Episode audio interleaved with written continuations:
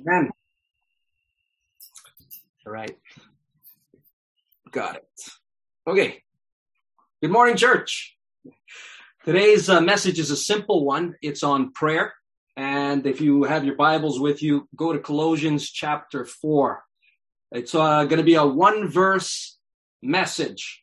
Uh, the purpose of this message, before we get into it, is to spur us on toward God in prayer. Colossians 4 2, according to the uh, New American Standard Version, says, devote yourselves to prayer. Devote yourselves to prayer. And then the second thing it says is staying, this is a continuous thing, staying alert in it. And then it finishes by saying, regarding those prayers and the devotion to prayer and staying alert in it with an attitude. And that attitude is of thanksgiving. So three things we're going to focus on regarding prayer. Being devoted in prayer, being watchful in prayer, and being grateful in prayer. Let's start with devoting ourselves to prayer. Paul says in, in the beginning of this verse, devote yourselves to prayer. Now, what does being devoted to prayer imply? We'll look at a couple of other translations. ESV says continue, continue in prayer steadfastly. I was wondering what steadfastly meant regarding, you know, with prayer. That means be consistent in prayer. Keep working things out with God in prayer. These are all kind of healthy, dynamic, relational things with God in our walk. What kind of walk will I have with my wife if I never acknowledge her or never talk to her uh, or never get into things when it's time to get into things and work them out? This dynamic relationship with God, God is calling us, wanting us, longing for us to come into an abiding fellowship in prayer. That's where you fellowship with God. That's how you find direction from God or even correction. Am I thinking right, God? And he sometimes says, well, let me share my own thoughts. And as soon as he's done clarifying his thoughts, you change your mind. That's called repentance. And it's like, well, I wasn't thinking like that before, but when I got the mind of Christ on this, I, I, I, I shed the way I was thinking and I've come into agreeing with God in prayer and going forward according to how he sees things. Being devoted to prayer is not only continuing in prayer steadfastly, the amplified, you know, multiple translations mixed into the amplified. The amplified version says, be earnest and unwearied. Don't get tired of it or sick of it or quit. Unwearied, steadfast in your prayer life. In other words, be devoted to God in prayer. The Greek word for being devoted taking it a little further to the original language here, is proskarterite. Pros means toward, and carterite is a, is a labor type of word. It's an effort type of word. It involves time and attention and, and energy. Uh, prayer, just like communicating with each other, and sometimes communication can take a whole lot of effort just to even understand each other. Prayer involves work. And God is worthy of the time. God is worthy of the effort. He's worthy of our attention and he's worthy of our invested energy in this relationship we have with him in this call to prayer. So there might be other reasons we don't pray, maybe doubt, maybe we don't think he's paying attention to us or cares. All those are lies. God cares for us, the Bible says in First Peter 5. It says, cast all your anxieties. These are the kind of things that divide up your mind and your emotions in life. And he's saying, you know, bring that all to me and throw it on me because I am more mindful of those things than you are. And I have some things that'll be for your good. And we'll start with peace. I will give you peace over your mind and your heart. So don't invest in anxiety. Don't get all divided up and overwhelmed. Come to me and bring it to me and let me care for you because I've been thinking about you and all you need to do is look up with these things, even if you don't have the words. Just look up and say, I'm signing it all over to you, all the anxieties. Give me that peace. Speak to me, Lord. I can't think properly. I don't know what to do. And he does. He helps you sort out complicated things in straightforward ways. When you don't lean on your own understanding, but you trust him with all your heart, he helps us. This is a devotion to God on the path or on the journey. Big things, little things. The Bible says pray about everything. This is God's will for you.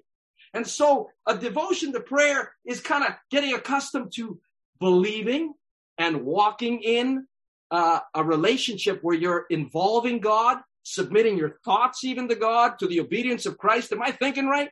Uh, uh, do these thoughts line up with you? This whole idea of submitting every thought captive to Jesus Christ really is, in other words, you know, the obedience means to stand under what you'll hear him say. So, Lord, here's what I got. Here's my thoughts. Here's what I think I should do. Is this it? Is this what you think? Is this what I should do? And he helps you sort things out. Sometimes you're onto something and he helps you sharpen it, and sometimes it's totally off. And he helps you realign into what is best for you going forward in relationship with him. Be devoted to prayer. Proskarterite. Again, I'll go back to that laboring word, but before I do, when, when I hear Colossians 4 2, uh, it's not like I'm committed to prayer. I'm committed to God in prayer. The devotion is to Him. It's not to prayer. Uh, I'll come to prayer, but not to you, God. It's coming to God in prayer. The, the, the, calling is from Him, like through prayer, through this communication between each other. You're coming to me. And, and sometimes we come to God with lists of things. Sometimes we just need to come as we are with no lists, nothing like that, and say, I've come for you. Pray to God for God. Draw near to God and he will draw near to you. There's something amazing and rewarding in that. Jesus even says, separate yourself from all the things that distract. You know, he's criticizing the play acting religious prayer people of the day saying they do it all to get attention from people. It's like they're on a phone call and they're talking, but they're not really talking to the one on the phone. They're talking so that everybody can see how spiritual they are in their prayers. And it's like, that's not it. Go close yourself into a closet. No one's going to come with you there. Close yourself away from the people into that closed place. Who would ever go into a closet uh, if they didn't believe God was going to meet them? If I believe God is going to meet me, I'll go into a real tight, confined place away from everybody. But if I don't believe He's there, I won't be going into that closed away place. And Jesus encourages us. He says, do it. Matthew 6, 6. Close yourself away from all that to God and he'll notice that. He, he, he longs for it. He'll, he'll join you there and it will be rewarding for you as you press into discovering how much there is in talking with God in prayer and waiting on God to learn how to listen, putting spiritual ADD or hyperactivity aside. I just want to say all these prayers and see you later. Amen. We need to actually learn how to be still sometimes and know that he's God and that he actually is present and be surprised by him as he settles us and he begins to communicate with us in unique ways. There's so many ways that God can speak to you, to your mind, to your heart, to your life. And we need to give that a chance before Satan says there's nothing in it. Don't even bother. Prayer is a waste of time. You're going to spend your energy and your time on an investment that's a zero. He's always lying because he doesn't want us to be communicating or be in tune or in touch with God. This is how he advances against us. So a guy named Epaphras in, in this Colossian church, he was just part of the church, a regular guy, but Paul affirmed him because in, you know, Colossians 4.12, it says, Epaphras, who's one of you, did not cease struggling on your behalf in prayers. There's labor in it. There is struggle in it. There is constantly asking and seeking and knocking and come on, God, they need a breakthrough for them. He's praying to God for the church. And that's the will of God too. And there he is. Paul is affirming him saying, this guy's in continual prayer for you guys.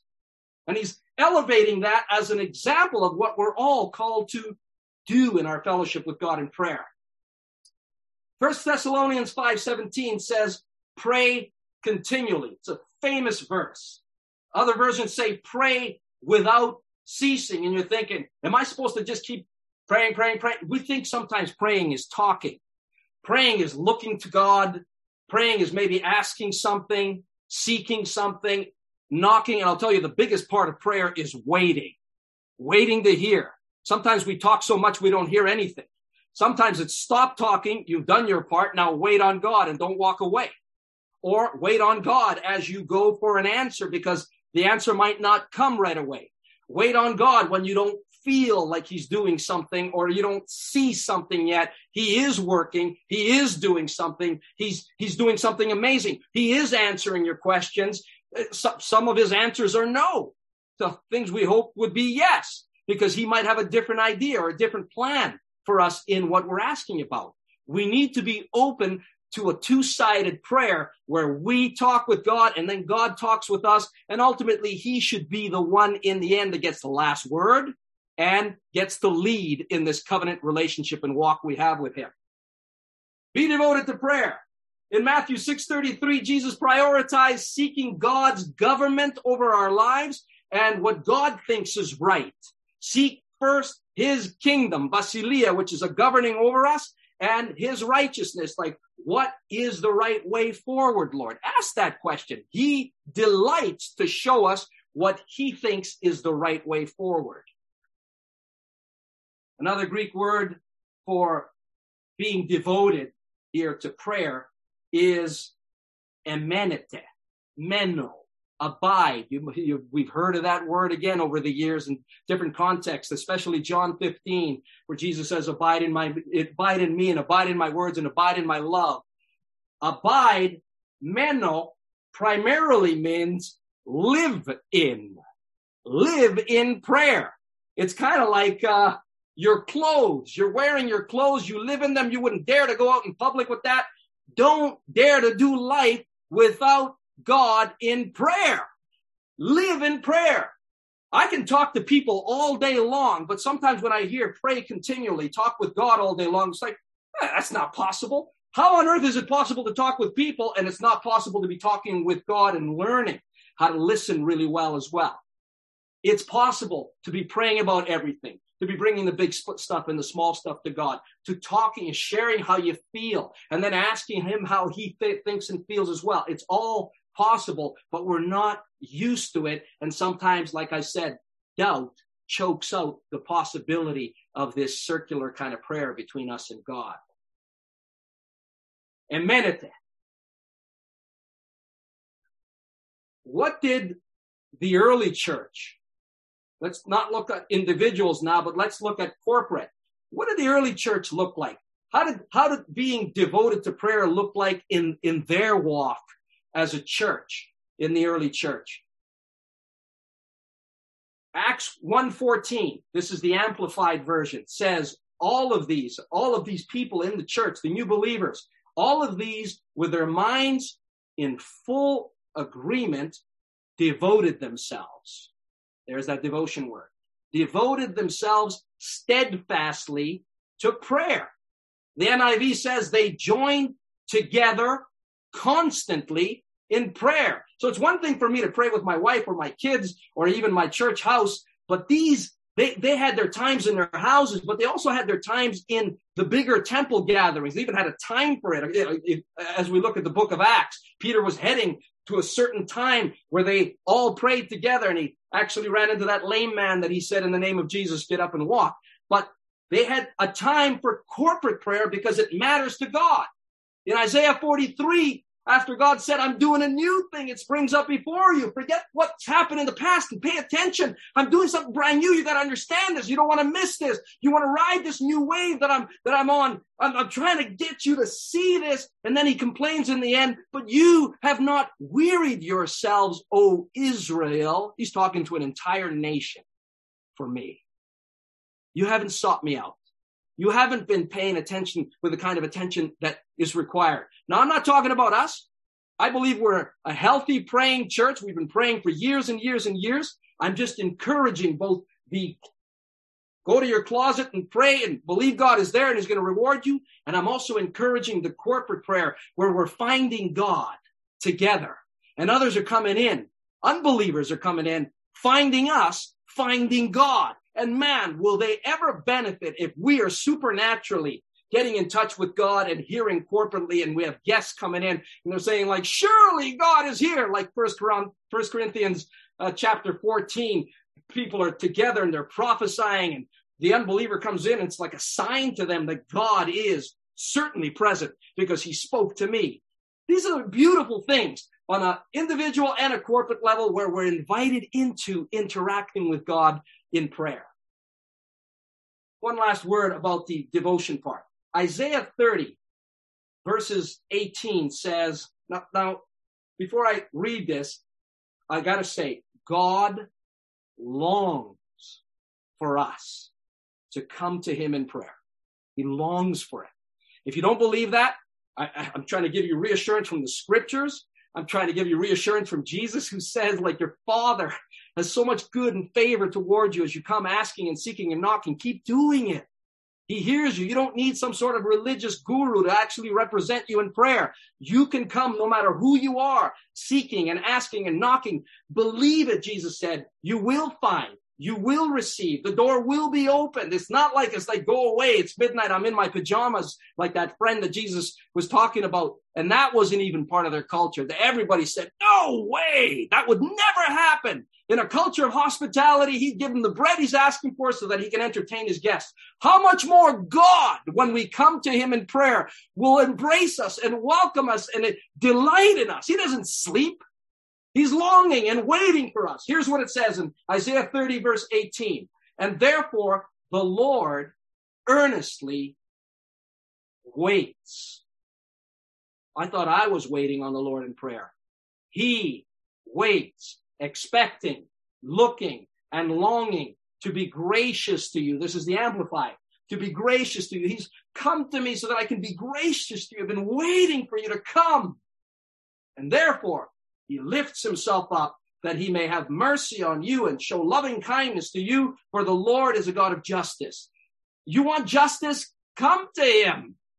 Help him, you know, allow him to help you figure out what's just.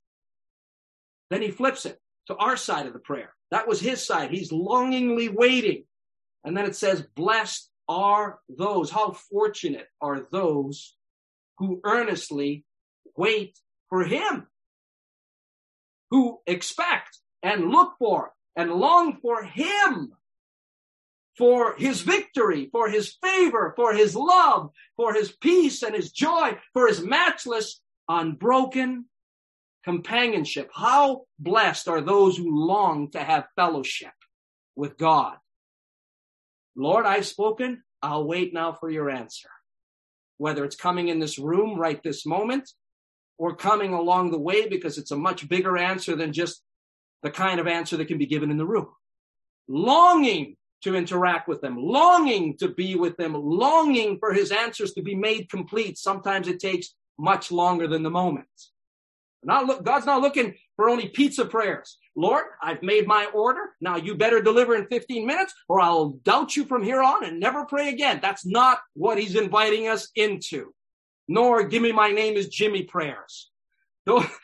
I've come here in the name of Jesus for you to give me, because my name is Jimmy, everything I'm asking for. And if you don't, I won't be happy and I won't be in a, I won't have a prayer life with you. Like we're, God is not being treated properly when we approach him in that kind of approach.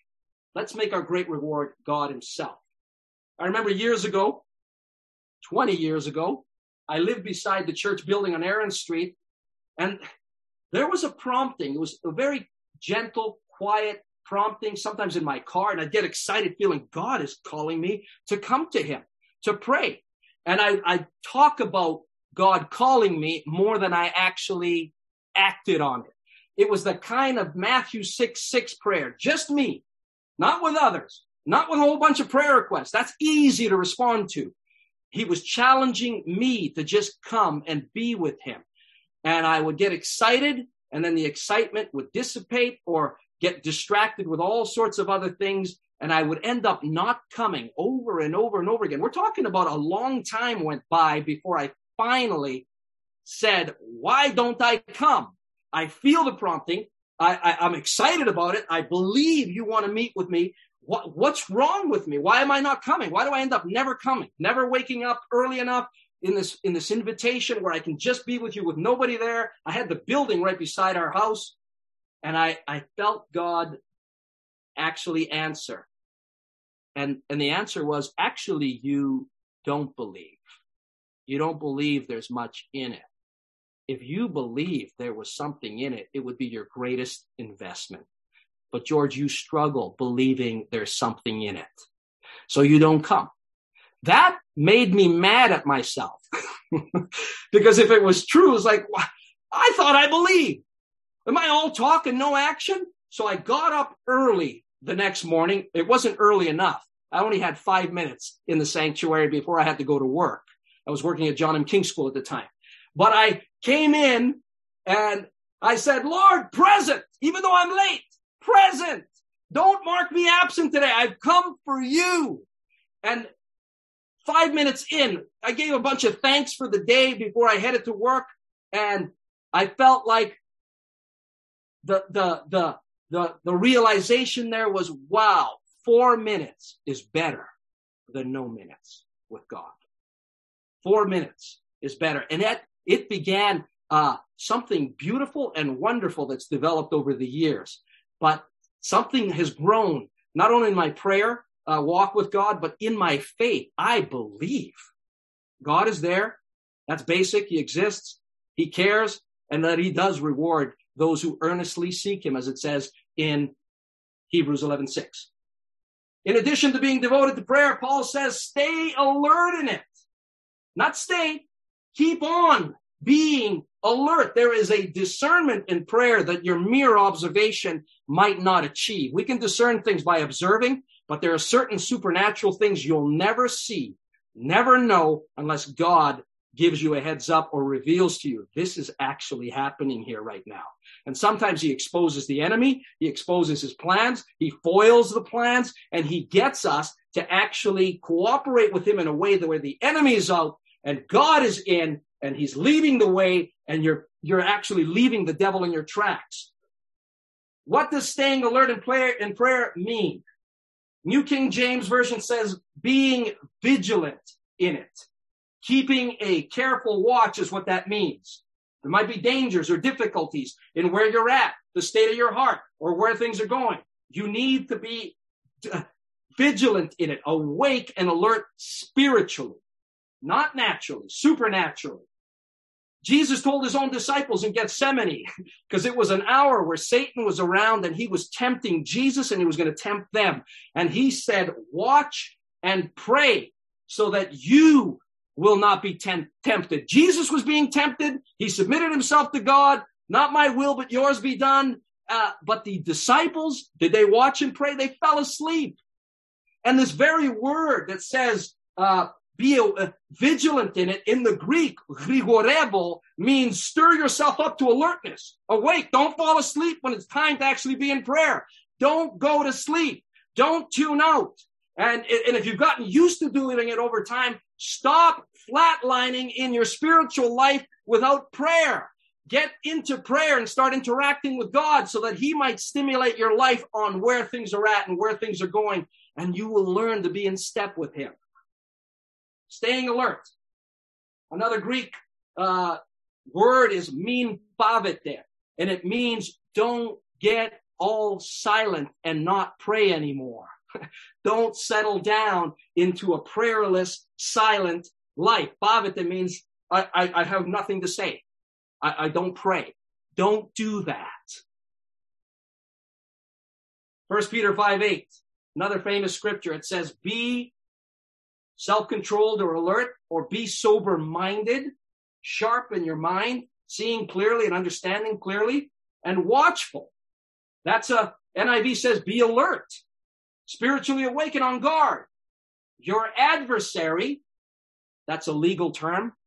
It, it's the lawyer on the other side who's against you and against God. Your adversary, the devil, prowls around like a roaring lion looking for someone to katapi. It's the idea of a lion opening up its entire mouth to swallow you down whole into his darkness. Satan is an arguer. You give him enough airtime, you won't be able to outwit him. He will convince you of things. He will accuse people to your mind and he will use very little information and a lot of your imagination, especially if you're not communicating with those people, to convince you to be offended with them, to be against them.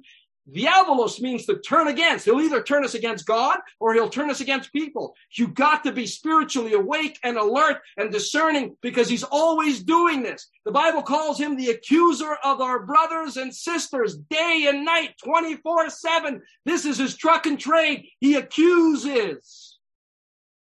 What does that say to you?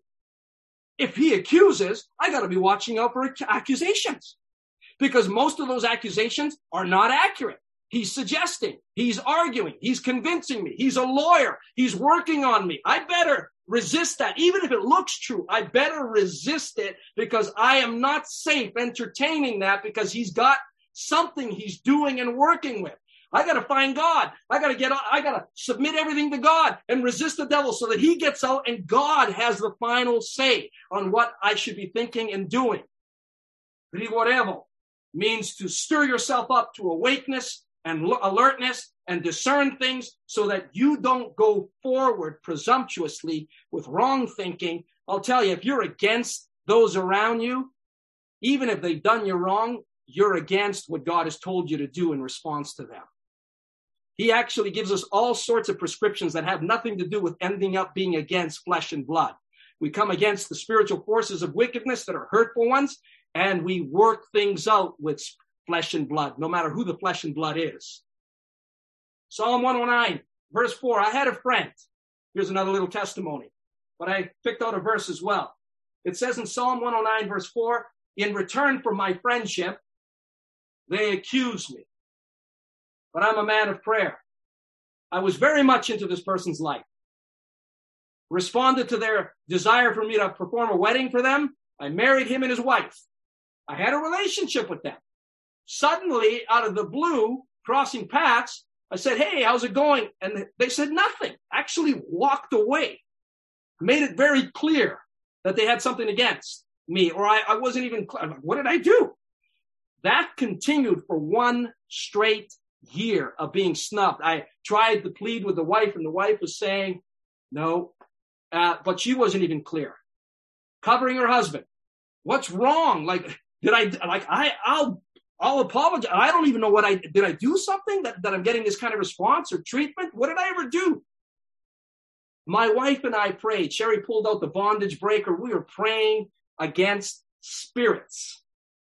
We were asking God, what, what is this? We don't understand. Why do we get snubbed so much? What has caused this? We don't, and eventually it became months of praying against spirits. We prayed rote prayers that were in the bondage breaker and we prayed uh, discerning prayers. Eventually, I crossed paths again. I went right up to this person. I said, I don't know what I ever did. I'm standing here. I, I've crossed, I've crossed over the barrier. I'm letting you know I'm ready to work out anything. What is it? What did I do? And they never gave a response. Weeks later, they came to my house when I was painting. I needed help and they showed up and said, do you have another one of those scrapers? They joined me for two straight hours of scraping my house without talking to me. but it was a, a, a, kindness that was saying, I'm not against you. We had a, a lunch break together and I said, I need to know what, what happened? It's been a year since you've talked to me. And you know what they said? A spirit of anger was over me. I was angry with everyone, angry in my home, angry at work, angry against people in the church, angry against you. I don't even have a reason for being angry with you. There was a spirit over me. And suddenly it came off and I realized it and I have stood against it. And I felt with Sherry, that intercession made a difference. God was working when we didn't see it or feel it. He helped deliver this person from a spirit of anger. And now they see clearly and there's nothing wrong. We're reconciled. I gained my brother and the enemy was pushed out. Don't cease praying. Stay alert in it. Discern. Come against the dominion of darkness. Invite the kingdom of God. God will make a difference as you continue with him in prayer. Finally, let's go to the gratitude piece. I think we're out of time. I'm going to go Uh, I'm going to give you the best word I can give you on the gratitude piece because there's something significant. We were praying this morning and Rob said something, and then there's something significant in here that I never noticed. Paul finishes the exhortation about being devoted to prayer, staying watchful in it with an attitude of thanksgiving. And it's like, well, what does a thankful prayer have to do with alertness? Devoted to prayer, staying alert in it with an attitude of thanksgiving. Don't divide the two. Don't make two points that are separate. They are totally interrelated. Alert with an attitude. The Greek word is alert meta Eucharistias. You've heard of the word meta. It means after. After giving thanks. You have to read this word, this verse backwards if you want to do it in the right order. Come to God with thanksgiving because there's a whole lot of thanksgiving due and Satan does not want you to ever give gratitude towards God because it's a high form of worship. He doesn't like it. He never wants you to be grateful. And in that gratitude, your thinking, your perspective becomes sober and alert. When you're thinking right towards God, the Bible doesn't say, uh, cast all your, sorry, be anxious for nothing. Don't invest in anxiety, but with prayer and petition, uh, you'll receive God's peace. It says prayers and petitions presented with thanksgiving. The thanksgiving does something. It's a proper way of relating with God. It's, it's coming under him and seeing him as you should see him. Satan is constantly accusing God. He's not there. He doesn't care. He does care. He is there and you can come grateful saying you do care. I know things are going to be okay, even though they don't seem okay in these circumstances. Be thankful in your prayers. It says this is God's will for you. Why is it your will for me to be thankful? Because you'll be in trouble with Satan if you don't go first with prayer. So meta Eucharistias means first come with gratitude, thank offerings as you approach God, and then let him help you discern things as a secondary thing. Discernment comes after gratitude in this verse. Meta prosifis, be alert after you've begun to be thankful. And God will give you discernment, but approach him rightly because Satan is trying to do a number on you against him. You might come complaining and think that he doesn't care. Come confident that he cares. Finish with a testimony. This is Paul and Silas. By the way, Paul wrote this verse when he was in jail, but another jail experience that Paul had was with Silas. They got beaten for Jesus Christ and the gospel. And you could think, man, it says here to be grateful in all circumstances. Paul could be tempted here not to be grateful because of your name. Now I'm in jail. Man, I thought life would be better. Isn't that what Christianity is all about? No, Christianity is all about life becoming more deader as you once knew it and coming more alive with Jesus Christ. Adventures, even in jail, where you might reach people in jail that you never thought or would never have reached out to. Suddenly he finds himself in circumstances that nobody wants. And he's there with Paul and Silas, uh, praise and worship. And everybody in jail is like, what the? These guys just got beaten, thrown in jail, and they're worshiping God. They're in a place of gratitude. They're looking up to God with praise and thanks. What's wrong with these guys? Well, I'll tell you, gratitude calls on and invites the power of God because there was a violent earthquake. The jail cells all opened up. Their shackles fell to the ground. Chains were on the ground. It was like a breakout. Powerful one. The, the, the guard comes the chief guy comes and he's like thinking it's all over for him in terms of his career. Even uh, he's thinking of killing himself. And Paul says, don't harm yourself. And then this guy says, like he's floored. These guys are praising and worshiping. And now this guy's on the actual floor saying, what must I do to be saved? He was brought to the end of himself. and Paul ministers to him. He takes, that guy takes them home. He ministers to the entire household and they're baptized. They become believers because he said, just believe in Jesus Christ and salvation comes. Why? Because Paul did not complain. He did not grumble. He worshiped God through all his circumstances with an attitude of gratitude and God kept doing powerful things no matter what the circumstances looked like. God bless you guys.